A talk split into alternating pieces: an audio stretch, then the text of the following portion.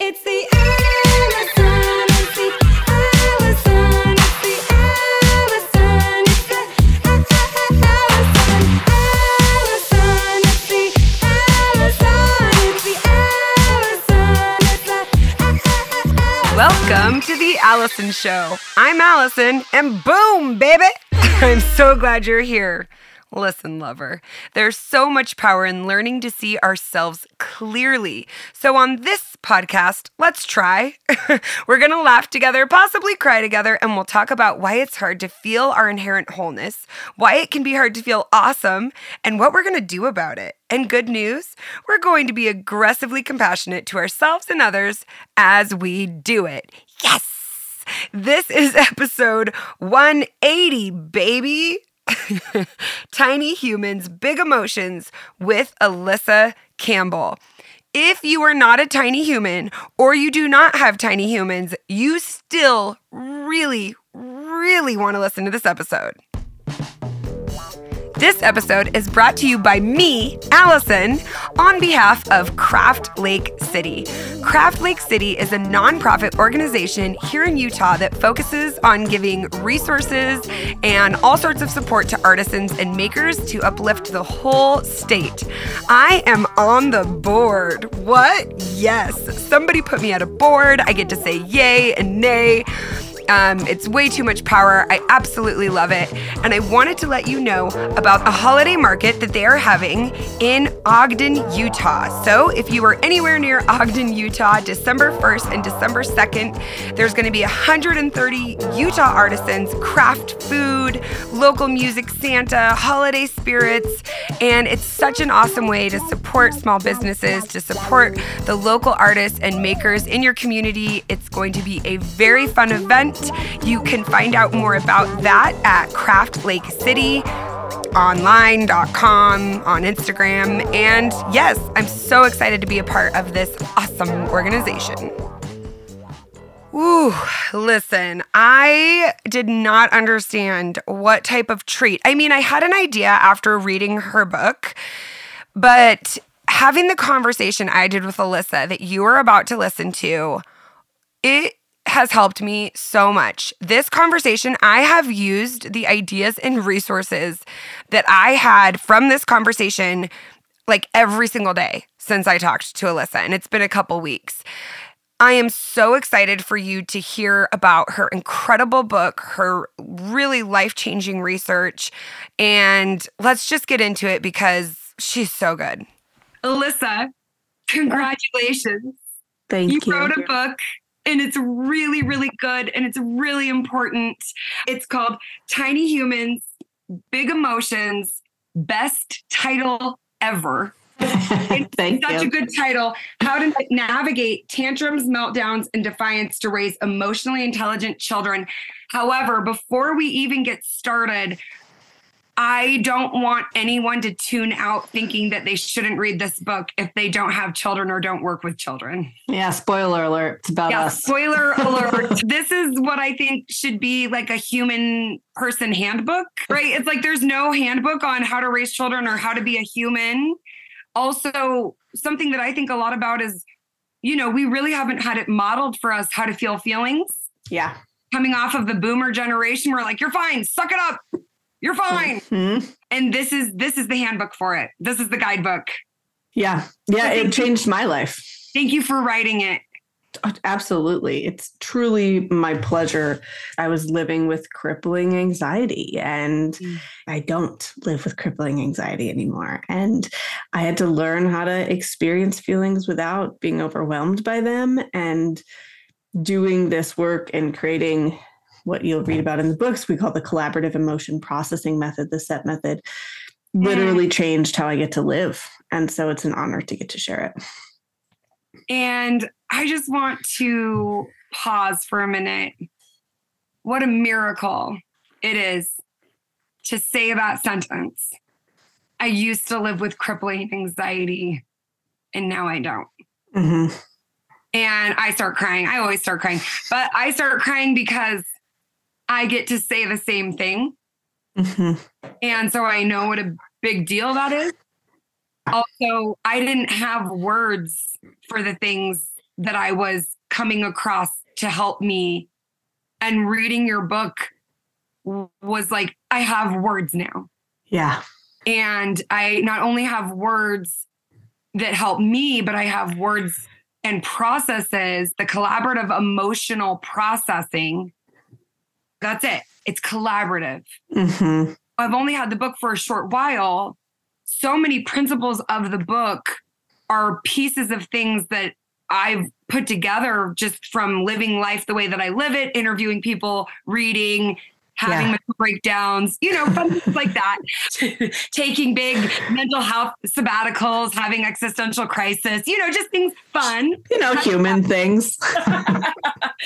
and it's such a it's such a miracle and i know there are so many people who are going to listen to this interview and hear that sentence and maybe feel like it's not possible for them hmm or it sounds too good to be true Yeah. um, and what what would you say to somebody like that It, that that makes sense. Like when you're Oh, in it and you're love living you. it, it makes love you. sense to feel like there. No, I've tried all these things and it feels like there isn't a way out of this.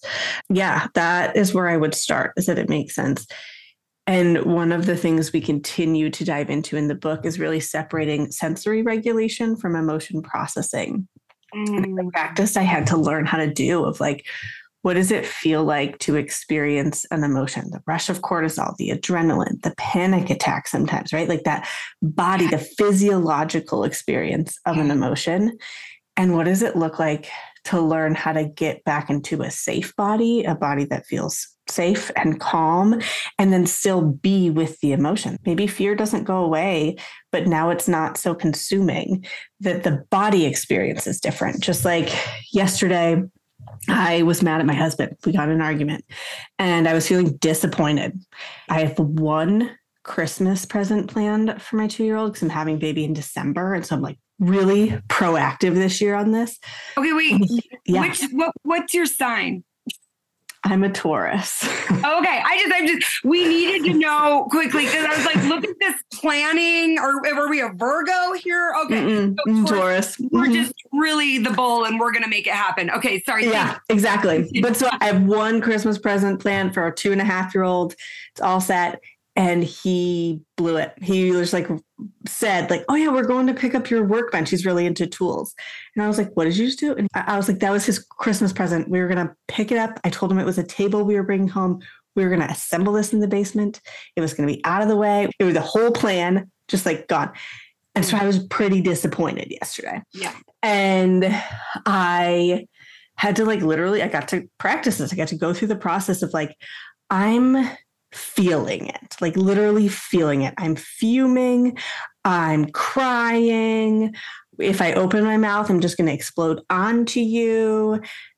And going through the process of like regulating and getting back into a calm body, and then being able to have a conversation with him while still feeling disappointed and still feeling frustrated and angry, but now in control of the words I'm saying, the tone I'm using, the way that I get to show up in that conversation. That the goal isn't that we stop feeling, it's that we stopped being consumed by feelings to the point of not being able to act from a place of self control. Yes. In order to heal for me, I had to find somatic. Mm-hmm. And I, I know people are are more familiar with somatic healing, but that's a big a big part of the magic. Would you just, you know, teach the lay person who's Sure. like, well, everybody's talking about this? Because I feel like what you described, though, is very much a somatic method of coming into the body, what is happening in your book as well. Yeah, Um, exactly. and so even so maybe even somebody who's like wait how did you feel disappointed like what's some of like the science or technical aspects behind that Sure. So one of the things we like really dive into a lot is the like nervous system in general, the sensory systems. In fact, getting nerdy is like one of my favorite things in the world to do. I love Yeah. it. And we and this is also what I think like I kept finding was missing in things that I had been exposed to, whether it was like parenting books or teaching, uh, because my master's is early childhood education. So I've like been in that field and doing workshops. And what I kept finding was missing was that there isn't a one size fits all. Mm. We all have eight sensory systems that help make up our nervous system. We often hear of those five sight, sound, taste, touch, smell. There are three more interoceptive, which is if I say I have butterflies in my stomach, you know that feeling, right? That like Yeah. you can feel that inside. And, You know, it's I'm nervous or I'm excited. We can pair some words with it. Hungry would be another the cue where you like have internal feelings of like, oh, my stomach's growling, etc. I know I'm hungry. That's your interoceptive system. And then we have vestibular, which is located in your inner ear. It's like responsible for your balance and your movement. This is where, if you like going on swings or spinning or dipping upside down, you're activating that vestibular system. Vestibular. I like Mhm. that word. Mhm. Okay, thank you. Yeah. And, and then proprioceptive, which is that like big body play. So these are people that like love CrossFit and like heavy work. And I love proprioceptive input. I could have like a baby on my body for a long time and it's hard for me to get touched out. Um, I like really Okay. like that input of like having that like a weighted blanket is something I really like. Um, having that pressure. And it can also be activated with like muscles and joints, like kids who are jumping off the couch into couch cushions. It's proprioceptive input. And so these eight sensory systems help make up our nervous system. And our brains, all of us, filter this stimuli differently. Now, like when I walk into a room, I'm a sound sensitive human. So if there's somebody like tapping a pen, or like my two year old has this Thomas the Train that can turn on and then inevitably like within 14 seconds it's stuck in a corner and it's like click click click click click click click click and i want to throw it out a window right? I married a drummer and he's like great but like terrible choice right? Like there's so much tapping but i'm sound sensitive. I'm somebody who's not super visually sensitive. So if we walk in and there's like piles of things places or there's clutter it really doesn't drain my nervous system very much. Yeah. but for my husband, he's visually sensitive. So if he walks in and like there's a lot of clutter, a lot going on, like there's chaos in the house visually, it's really dysregulating for him. Mm. And then we have so of these eight, we have some that we're sensitive to and some that we're seeking for regulation. And this is the part that's key with the somatic work is that when we're looking at like how do I first notice when I'm feeling, but then get into a safe body and and regulate, it's going to be different for all of us. I'm regulated by touch and proprioceptive input. So even if I'm like yesterday when I was mad at Zach, I'm like, okay, I want your hand on my body or I want a hug, but do not talk to me, right? Like I don't, I'm not in a place to talk to you yet, but I do need this to calm. And when my two and a half year old is having a hard time, he's dysregulated by touch. That's one of his sensitivities. So if I try to give him a hug or I put my hand on him, it further escalates him. Like he flies off the handle with it. Yeah. And this is one of the things that I often found was missing with the like nervous system work is that it's not one size fits all. What I need in the moment is unique to me. What you need in the moment is unique to you. What my little guy needs in the moment is unique to him. What my husband needs is unique to him. And when we understand our nervous system and what we're seeking for regulation, it helps us then access what is calming for me, what helps me feel regulated. Also, what's dysregulating for me? Why is it that sometimes I am getting ready in the morning and I feel fine and we're getting out the door with ease, and other times I'm snippy and sarcastic and rude and at the edge of my seat. And it's like, oh, because Thomas the train was a part of this morning and he's clicking in a corner. And now I'm not the mom I want to be. You know what I mean? And so when we get that part, I think it can really help us start to tune into our bodies and understand what's draining me, what's recharging me, so that we can even start to build awareness of what does it feel like in my body, just in general.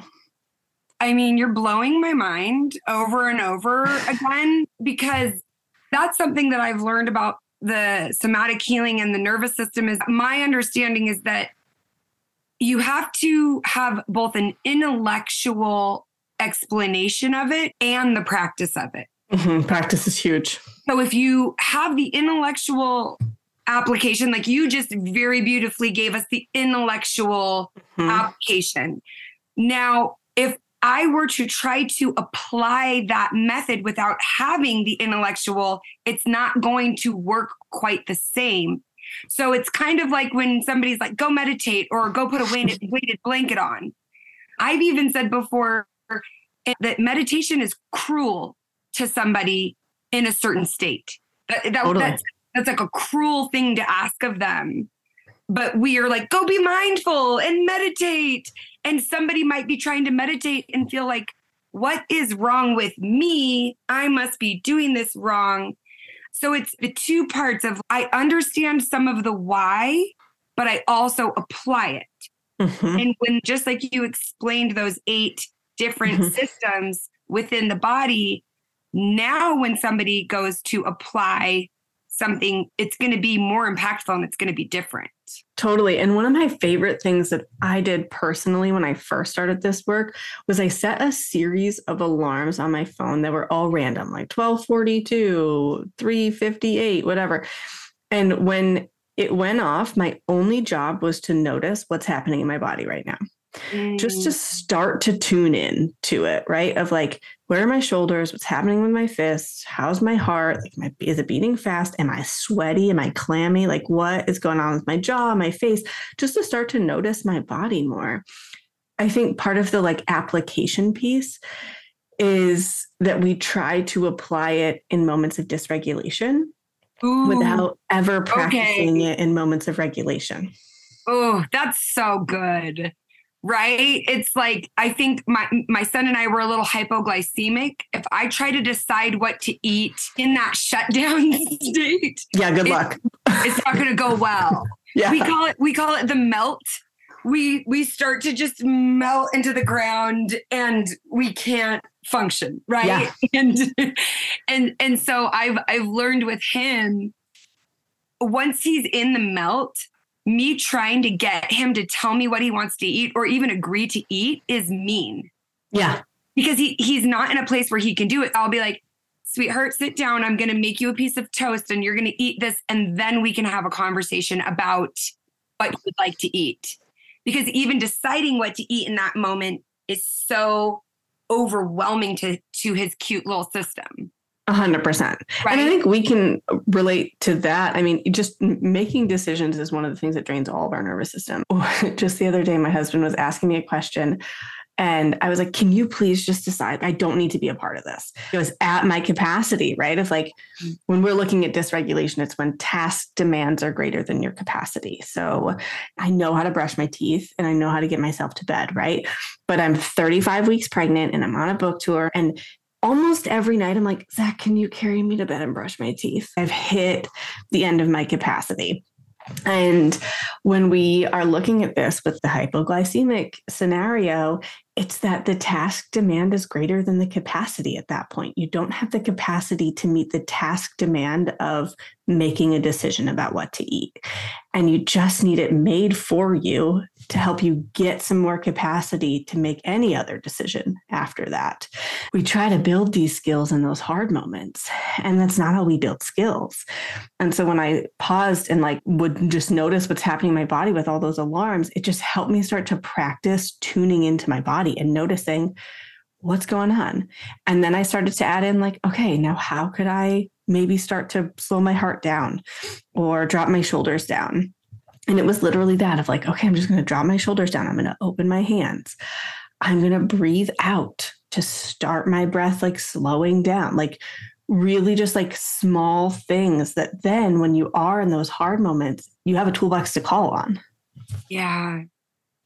Unfortunately, last night I was called on to to help a friend whose dad had a heart attack and was dying in the hospital. And to be able to go to the hospital and have some of these tools and tools that I I learned from your book and I read in your book, I felt like a superhero. Hmm. And when you talk about capacity, I just I kept I kept saying to my husband after this it's a miracle. It's a miracle that I have the capacity, but I think having these tools and practicing them not in the crisis or in the moment of desperate need, it's like my muscles were strengthened Yeah. and then I was able to sit back and notice it, it truly feels like a miracle to be able to have the capacity. And the other reason why I love, love, love your book is because we only have our lived experience. Mhm. in our body. I only know what it is like to live in Alison's body, and you only know what it's like to live in Alyssa's body. And so then you add children or in laws or siblings or parents. And that's why I'm like, yes, tiny humans, big emotions, but we're all tiny humans within our adult human. And we Yeah. never learned any of this. That's right. And that's why the CEP method is five components. One is adult child interactions. How do we respond to kids in the moment? And really, that just is how to respond to humans in the moment. Like you used at the hospital the other day, there's a person who's relatively new into my life and texted and was like, I think I'm having a panic attack. And we jumped on a call. And at the end of the call, she was like, that is the first time I've ever experienced a panic attack where I felt like the person on the other end wasn't scared of my feelings. But that all that to say that like this is the adult child interactions for me is really like human to human. Like this is when I'm practicing this with somebody else. The other four parts are about us. And they're about us because so many of us didn't get this as kids. No fault to our parents. They didn't know. Yeah. And I wrote about it in the book that like I was at my mom's house and was writing this and saw a picture of me in a car seat when I was little. And Yeah, I was like, yeah. oh, yikes. Thank goodness we didn't get in a car accident because it's like a bucket with straps. And she was like, yeah, I didn't even have a car seat. Her mom didn't have a car seat at all. They had this. And now Sage, my little guy's in like a fortress rear facing till he's like 18, right? And it's not like my mom had this car seat that Sage has now and was like, I'm going to actually choose this other one, right? Like, Yeah. no, it's just what existed. Yeah. And same with our approach to social emotional development. They used what existed and what they knew. And we just know more now. And we've learned a lot about the nervous system and especially learned how to do research on kids um, in a way that we didn't have when we were growing up. And so when we're looking at this, one of the components that I think is the hardest to do is the uncovering implicit bias part where we're diving oh, into Oh, our love- biases. I loved that. Will you, will you Yeah. expound on that? this is the like how were we raised what was our social programming what have we been exposed to and just building awareness of that maybe you have an age bias where there's a certain age that you think kids should stop crying or should have certain skills and that makes sense from a lot of our childhood where it was like you're old enough to know better that sort of thing the other day I was giving a workshop to 100 dads and one of the dads was like this all sounds great, but at what point is he just gonna, his son, what, what point is he just gonna stop crying when he's having a hard time? And I was like, well, I'm 34 and I'm not there. So maybe never. Maybe Yeah. never. And that's okay too. When we, but when we look at that bias of like, oh, you're supposed to hit an age where you stop crying. And so just diving into what is coming up. I sometimes I open my mouth and my mom comes out, and like sometimes it's great. Sometimes we totally want to pass that on. And sometimes I've spent a lot of time in therapy to try not pass that on. And so, what does it look like to do something different, and especially something that hasn't been modeled for us? And to, to really break these cycles and to dive into our biases that are going to come up, sometimes gender, sometimes racial. We're going to see biases across the board. And as we start to tune in and just really ask ourselves, like, who's in the driver's seat of my brain right now? Like, what is this voice that's happening? And is this adult present day me choosing this? Or is this something I learned when I was five or when I was 14? Yeah, and one of the things that I I love so much about the way that you speak about exploring and getting curious about those biases is it's so compassionate. I think a lot of times the words and the talk around understanding your bias or check your bias, right, Mhm. can possibly unintentionally be very shame inducing. Totally. And your whole book is so compassionate, where it's like, you have a bias. That's okay. You're human. You're human. we don't have to jump ship. And my natural response when I feel like I've been in the wrong or I've done something that hurts someone is truly very extreme of like, I don't deserve to be alive. I don't deserve to be a part of the situation. I need to go to a corner in shame. Yeah. And that's going to sound really extreme to some people, but that's what it feels like inside my body. And so to to have my capacity expanded so that I can examine my bias without shutting down has been probably one of the biggest factors in me being able to heal and move forward in my life. It's a huge part of progress for all of us. And I, I I don't think that that sounds extreme. I think that that'll probably hit home for a lot of people that my son calls it wanting to be a turtle or he just wants to hide inside of a shell. It's so right. So, right? Isn't it so accurate? Yeah. Where when he feels embarrassed or guilty or whatever, he wants to hide inside of a shell. And actually, I've, I've come to this place where guilt is one of my favorite emotions, which sounds probably bonkers to say out I loud. like. Yeah. But when I can separate, like, is this actually guilt or is it societal messaging that I'm receiving? Because guilt lets me know when I'm outside of my values, when I'm not in alignment with my values. And so when I can notice, like, oh, I'm feeling guilty about the way I talk to my husband or that thing I just said to that person or whatever. I can then tune in and be like, okay, what is my value? And then how did I show up? And then hold myself accountable. Then I can repair with that person and go over and say, like, wow, that came out of my mouth and I heard it. And as I was thinking about it, I'm really sorry. Like, here's what I intended to say, or here's um, how I want to move forward. Here's what I'm going to do next time to regulate so that I can respond with more intention. Here's the learning I'm going to do, whatever it is that's next for the accountability part. But for me, that has been huge in the bias work because once I can acknowledge the guilt that came up and hold myself accountable, then I'm not living with shame. Then I don't carry it afterward of like, I am this thing. It was like, oh no, I'm kind and loving and I want to show up in this way. And I was outside of my values. My behavior wasn't in alignment with that. Mm. And it's not about me, it's about this behavior. And so if I want to be able to access different behavior, what do I need to resource myself with? Maybe helping myself learn what it feels like when I'm getting to a place of dysregulation so I can regulate and respond with intention. But looking at what does it look like for me to move forward? And then I'm not carrying the shame going Yeah. forward. For me, in my experience, it's opened up my capacity because I'm able to have an interaction and then I don't carry the interaction. Yes.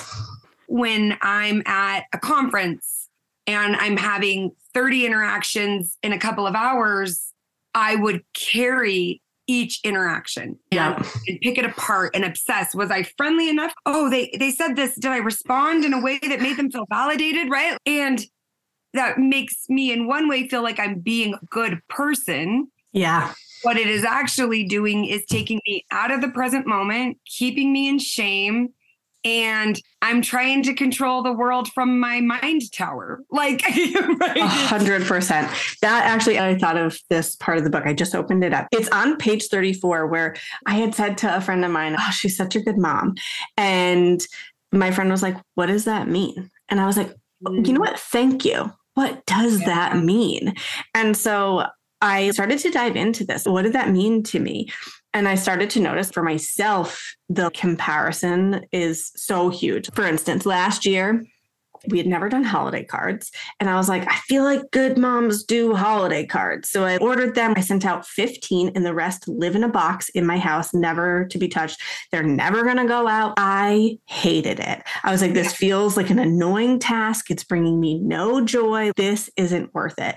And there have been so many things like that. What does Yeah. it look like to be a good mom? And so I ended up outlining these three questions that I take myself through, and it can be adjusted for any relationship. But I ask, what's my long term goal for this child? What's my goal for our relationship? And then, am I modeling the values I want them to inherit? And so, when it comes back to, okay, I'm not sending out holiday cards, great. If I go through those three questions, it doesn't matter that I'm not sending out holiday cards and I'm still a good mom. And there are times where I'm losing my cool every morning when we're trying to get out the door and I don't feel like I'm being a good parent right now. And then I go through those questions and yeah, this isn't in alignment with my values. I'm feeling guilty because I'm out of alignment. And so, what does it look like for me to better resource myself?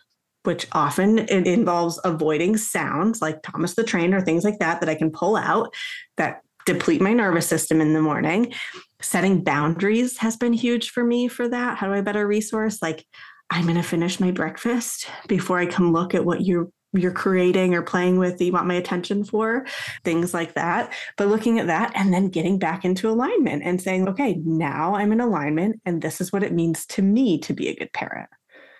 which is so beautiful. Whenever I work with anyone, I can be infuriating because they're like, well, how do you do this? And I'm like, well, what is it that you want? But what is your personal definition of success? I, I absolutely love that. I want to say them one more time, those three questions, because they're so beautiful. Like, I'm just going to change the word. What's my long term goal for this work project? What's my goal for myself as I complete this work project? Am I modeling the values as I do this work that I want other people Yeah. to inherit? You say, What's my long term goal for this child? Mhm.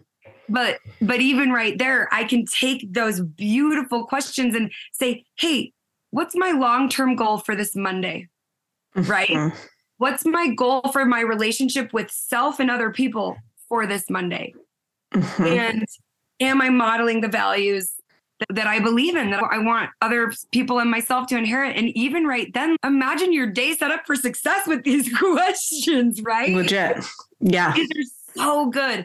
Another thing, there's an example in your book, and you were explaining about a little guy who has a hard time hitting or biting, Yeah. um, and and helping them notice the big emotions are coming.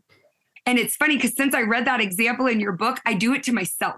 Yeah. That's the goal, sister. That's the goal. I just I, I love this. If you want to talk on this a little bit, Absolutely. What we often want from kids, from ourselves, from all the humans around us is self control. We want to be able to choose our actions, choose our words, choose our tone, choose our body language. And first of all, no one operates from a place of self control all the time, and that's fine. But what we need for self control is self regulation, and you can't regulate what you're not aware of. So Mm. frequently, we're asking self control from ourselves and the people around us, and then we're just trying to regulate. And we're like, all right, I can I can regulate my body, I can calm, but you can't regulate what you're not aware of. And so that's what those little alarms on my phone were helping me do was start to notice my body in general, so that I could tune in to like what does it feel like when I'm in a calm body? What does it feel like when I'm frustrated? What does it feel like when I'm disappointed? Literally, those interoceptive cues we were talking about, of like in the same way that I notice what does it feel like when I'm hungry? What does it feel mm. like when I'm nervous or excited? There are these internal cues that let us know. And so, this little guy who's doing a lot of hitting, kicking, what we wanted to start with with him was just helping him notice what does it feel like when it's building i think of it like a volcano before it explodes and so we would say, like, wow, buddy, your voice is so loud and your shoulders are up to your ears and your hands are in fists. Gosh, you sound frustrated. And I would step between him and the other child so that he couldn't hurt them, but he's not in a place right now where he can access self control. So he can't control his body right now. And so I'm helping him notice those cues and then would step in. And we have in, in chapter five, the five phases of emotion processing. We would then walk him it. through. I have it. I have it bookmarked. I- Page 66 for those of us following along. I love it. And so we would walk him through those five phases. Then we're emotion coaching him and helping him build some of these tools and access some regulation, but with the support of an adult there. And then a couple months into the research, he started to do this on his own. He would say, My voice is so loud and my shoulders are up to my ears and my hands are in fists and I'm frustrated. And we're like, Yes, now he's aware of it when it's building. And now when we step in, I'm like, Oh my gosh, you do sound frustrated. What helps your body feel calm when you're frustrated? And we had been practicing these things together. And so sometimes he could tell me, or sometimes he wasn't able to access it. And so I'd provide him with that.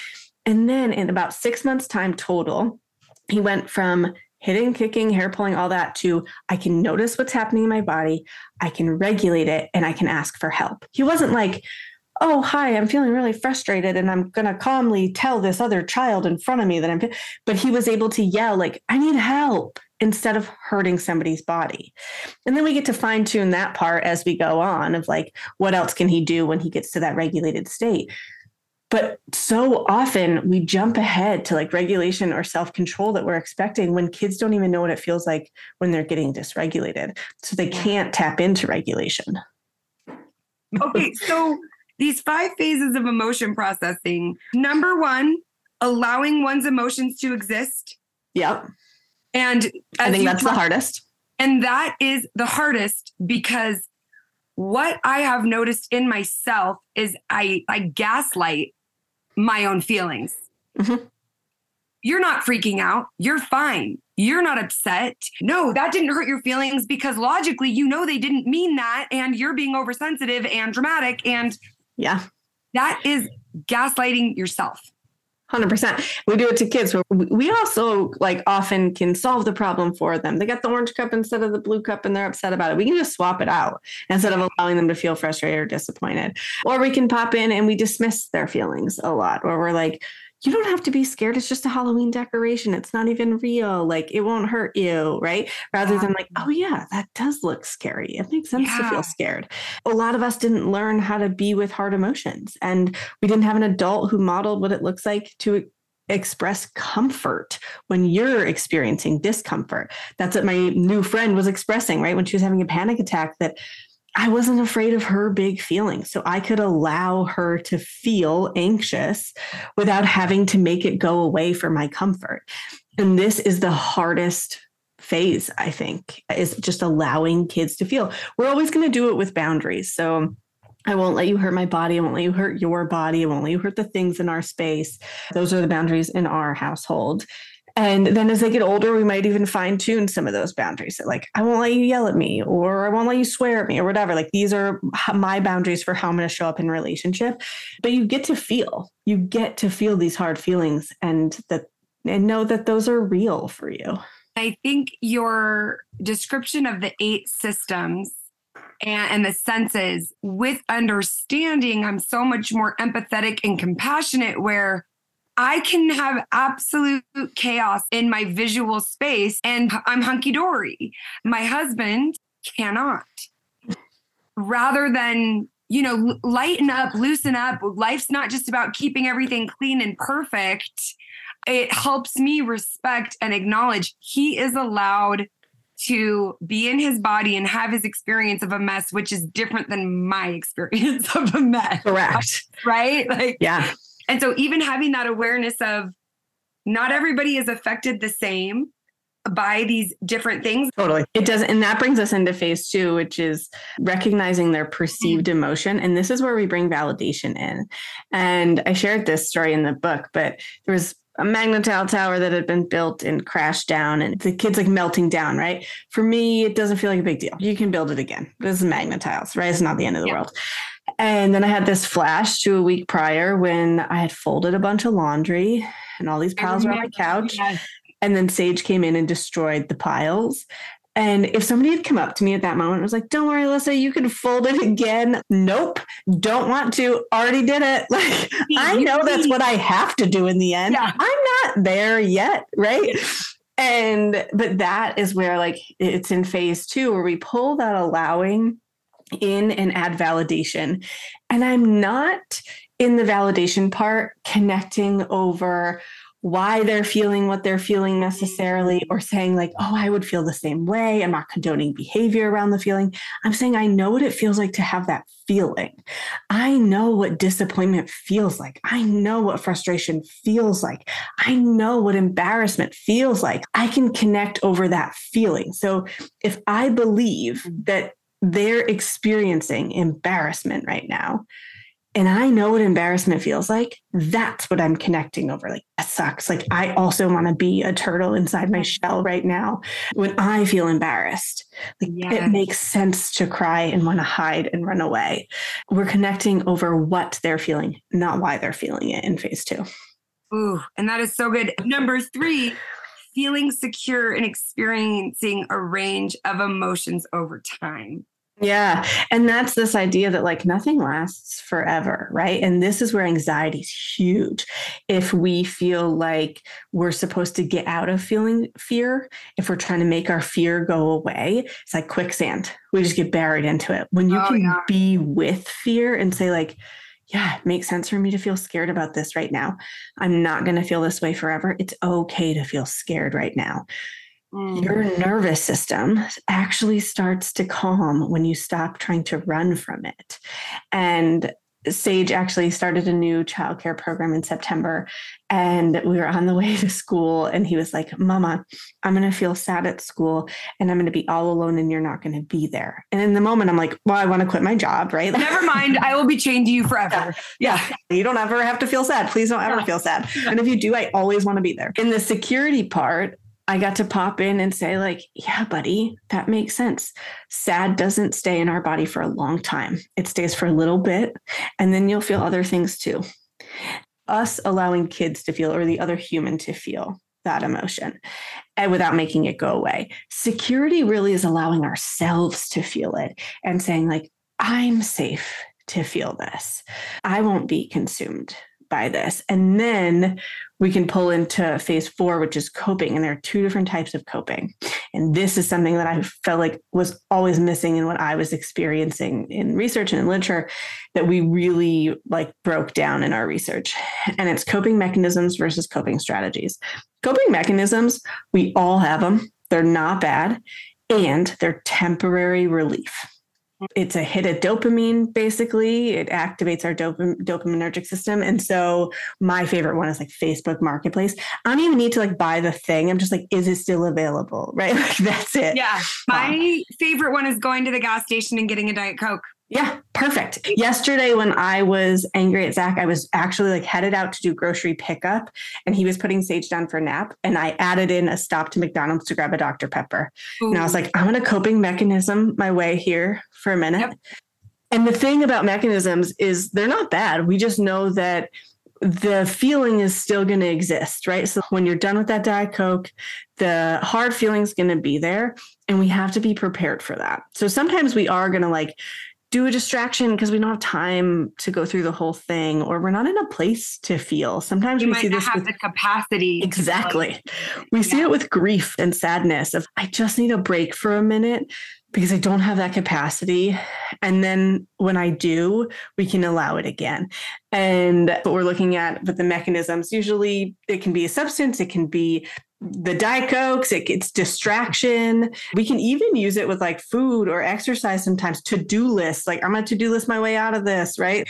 And we highlight a bunch of them within the book. And then Yeah. strategies are those activities with like the diving into those eight sensory systems. What are the ones that are regulating for you? I mean, deep breaths is the fastest way to regulate your nervous system, but also like it could be having a hug from somebody, it could be snuggling a baby, it could be going for a walk, it could be just connecting with somebody. And then we highlight a bunch of those in there. And what happens there is your body produces serotonin or oxytocin. And when that happens, it pumps the brakes on the like adrenaline and cortisol that's coursing through you when you're having a hard time. So it pumps the brakes on that from your adrenal glands. And then your nervous system actually starts to regulate versus dopamine comes in and it's really fast acting. But underneath, you still usually have adrenaline or cortisol. And then you just have dopamine that numbs it. So as that dopamine wears off, you're back in a state of adrenaline or cortisol. Is it possible to live in a state of adrenaline? I really feel like I lived in a state of adrenaline for like 15, 20 years. Like, and, and that's truly what I believe caused my body to shut down. 100%. It's actually really unhealthy for our bodies. Yeah, it hard shut down. And Mhm. I've just never had um, anybody with the qualifications to validate my theory. So thank you are so welcome. Yeah, it's legit. In fact, like once those mechanisms start to wear off, the adrenaline cortisol is still happening. And even if that starts to wear off, we can hit a place where our body starts to crave adrenaline or cortisol because it's what it's used to. And so we'll seek it out again. Like we go and we look for it subconsciously to Yeah. stay in that like hyper vigilant alert state that our body can get used to and start to crave. so there's the Amy Winehouse documentary. I haven't seen it, but I think I need to. I, you- you're like the third person who's mentioned it to me, actually. Really? Well, from a psychological standpoint, that's probably why people bring it up. There was a, a part where she gets clean, she gets off of the drugs, and she wins like the biggest award of her career. And she's sober. And she leaned over and said, But this doesn't even feel good. It's still not anything. And I could relate to that feeling. And I've never done any hard drug. I could relate to that on such a visceral level. I felt seen, I felt understood. It's been a maybe a decade since I've seen that. And as I began to heal and my system began to regulate over this past year, there has been this sense of the only word I can think of is ennui, which is boredom Mhm. or where's the spark where's the fire where's Yeah. where's the panic where's the urgency i feel like i've had to relearn how to live how to live with contentment. yeah right? That like, those of us who are used to that, I'm at a nine or a 10, or I'm at a one or a two, and I'm cycling between those two.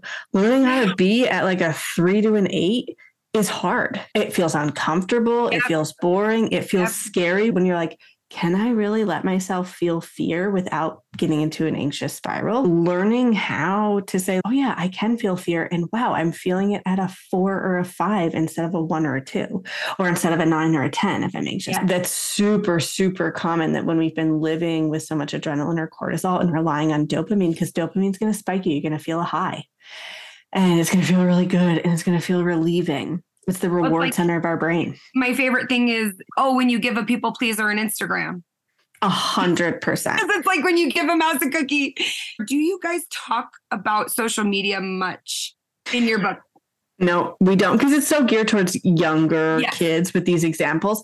But what I'm interested to see is like if we can raise kids with these tools, I think we can then give them more tools than we were given to be able to navigate social media, to say, like, oh, yeah, when I'm on it and I'm just mindlessly scrolling, especially without some sort of timer or something like that. I don't feel good afterward. Here are the patterns that I notice. Or when I pop on and I engage with these accounts or I am messaging privately with these humans that I feel really connected to, this is how I feel in my body. And helping them tune in to notice that and then be able to make conscious decisions from that is something that we weren't given, right? I mean, there, there was no precedence for this. And so I'm curious to see what does that look like when we can arm kids with those tools and helping them understand that it is so chemical that what they're experiencing is physiological and it might feel real. The emotions part might feel really real, and that we can separate the emotions from the physiology. When it comes to modeling it for myself, it for me has been a shift to how I respond to this person matters.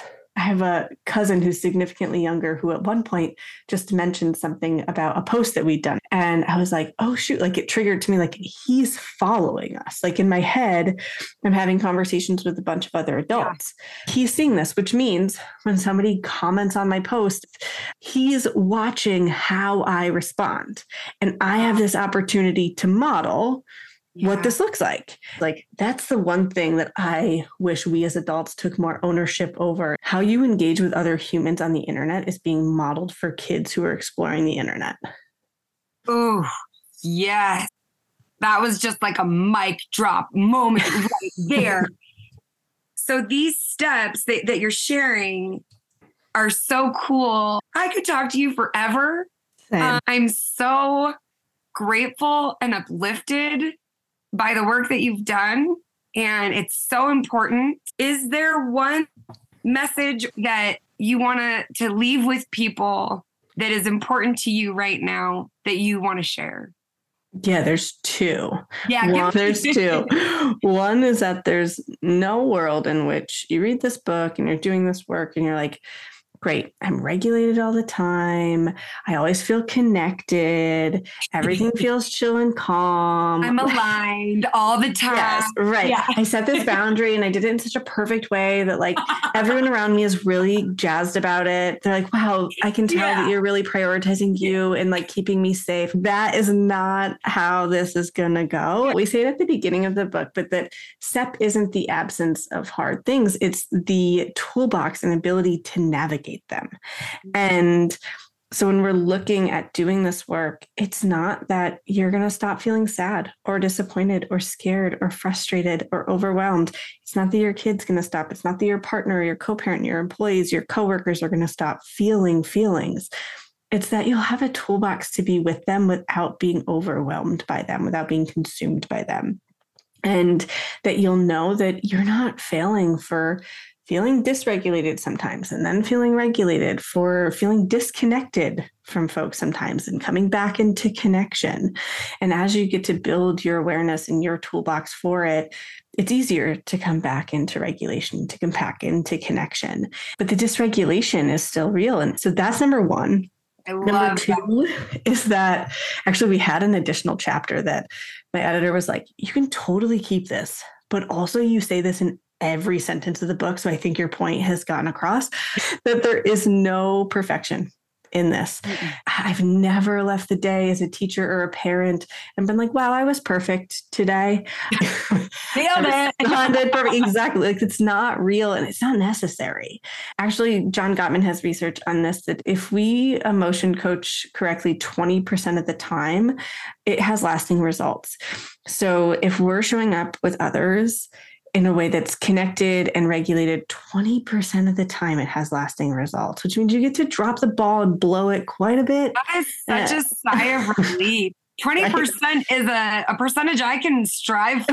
Like maybe 30 sounds hard, but 20 I can do. 20 feels doable like 80% of the time you can be off Yes, okay. and so when we're looking at this, just like that is so huge that we get to model what it looks like to make mistakes, to drop the ball, to have a hard time, and then to hold ourselves accountable and reconnect with those humans that uh, we have to repair with now. And that you're not at fault for having to repair. You get to model what that looks like because your kids, your partners, your friends, they're also imperfect humans who are going to drop the ball. And we get to show them that that's okay. I do it too sometimes. And here's how we hold ourselves accountable. Well, I appreciate both of those so much because one of my favorite tendencies is that I should become a robot. Like, Alison, when are you going to stop having anxiety attacks? And I'm like, yeah, oh no, I still have anxiety attacks. I have them more beautifully. sure.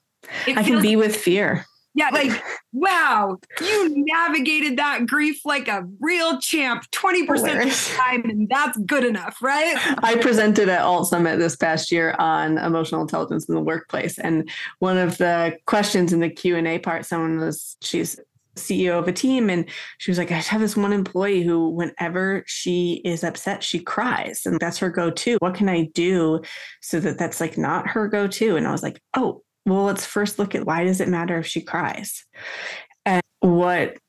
Have we created in the workplace in an environment where you're not supposed to cry? Like, find another way to feel because crying's not okay. And Yeah. like, why isn't it okay? And so when we get to really look at those biases and dive into, like, yeah, you might continue to feel fear, right? You might continue to experience anxiety. You're gonna feel grief and sadness, and you might cry. And that's okay. You're not failing for feeling. Ooh, you're not failing for feeling. That's so good. Alyssa, thank you so much for this conversation. Thank you for the book. We're going to link to it, but it's available Everywhere. And it's an audiobook as well. Mhm, Are And I read it. You read it? Mhm. I'm downloading it right now. I, I have the hard copy, but you know I want to just hang out with you in my ear. Are you kidding? me? Gladly. Got about 10 hours of me coming at Yes. you. and Seed and Sew Mhm, Seed and sew. Yep, seed.and.sew, S E W. And we have a podcast, Voices of Your Village. I drop episodes uh, every Thursday. And it's anywhere from like the us parts of this to the tiny humans to teenagers to whatever, bringing different experts in for conversations. So beautiful. Thank you for these resources. Thank you for sharing them in a way with your personal experience so that we can all connect to it. And Totally. I really appreciate that. Thank you so much for having me and for prioritizing conversations about this mental health and mental wellness jazz. So you heard Alyssa. You can find her on Instagram at seed.and.sew, S E W, or you can listen to her podcast, which I'm super excited to learn about, which is called Voices of Your Village. And speaking of podcasts, you guys, stop. I'm so honored that people actually listen to the podcast. I didn't want to look at numbers and I didn't want to set all these expectations, but I seriously, still doing this episode, was really nervous to come back. And I just know though that the relationships this podcast creates and the community that it like fosters is worth it. It's worth the nervousness, it's worth the vulnerability. I am so honored that you take the time to listen. And one thing I'm really excited about with our new format is Ask Alison. We don't have any questions yet. but to be fair, I hadn't put the link to the form in exactly. So if you go to the show notes, there's going to be a link to Ask Alison, and that's where you can ask any questions that we can answer on the podcast. You can do it anonymously. Um, and it can be about anything. I love answering questions because I feel like such a sage now that I'm 40. I turned 40 last week, and now I'm just a wise old woman. And I am so grateful that we have one new review from Mama Cookie Maker, and I'm going to read your review, which is you. This is also vulnerable. I used to make Eric read the reviews. Let's make him do it sometime still, okay? Finally, very, very happy to have The Alison Show back in my feed. Such an amazing show that has made me a better human. Oh, forever thankful. Loved the new format of an interview and Eric's music too. Thank you so much for that review, Mama Cookie Maker. Your reviews, sharing the podcast, telling me on Instagram that you listened, shooting me an email, any way that you communicate. I am super excited to receive and so grateful for. And Mama Cookie Maker, if you send an email to heygirl at thealisonshow.com, that's Alison with one L, we are going to send you my Taking Inspired Action course. It's a really awesome course that has meditations and all sorts of things like that. So shoot us an email so we can gift you that. And what a gift. The presence is your present to me. So I appreciate you. I'm so glad you're here. You're doing a really good job. I hope you grab Alyssa's book because it, eh, eh, you need it in the audio and in the print so you can take pictures of the list and the steps. It's going to change the way we communicate, it's going to change the way we relate to ourselves and others. And it's such a beautiful thing. I want to remind you that only you can be you, and you are already as awesome as you need to be. My lover, Mr. Eric Robertson, take us out on a song, baby.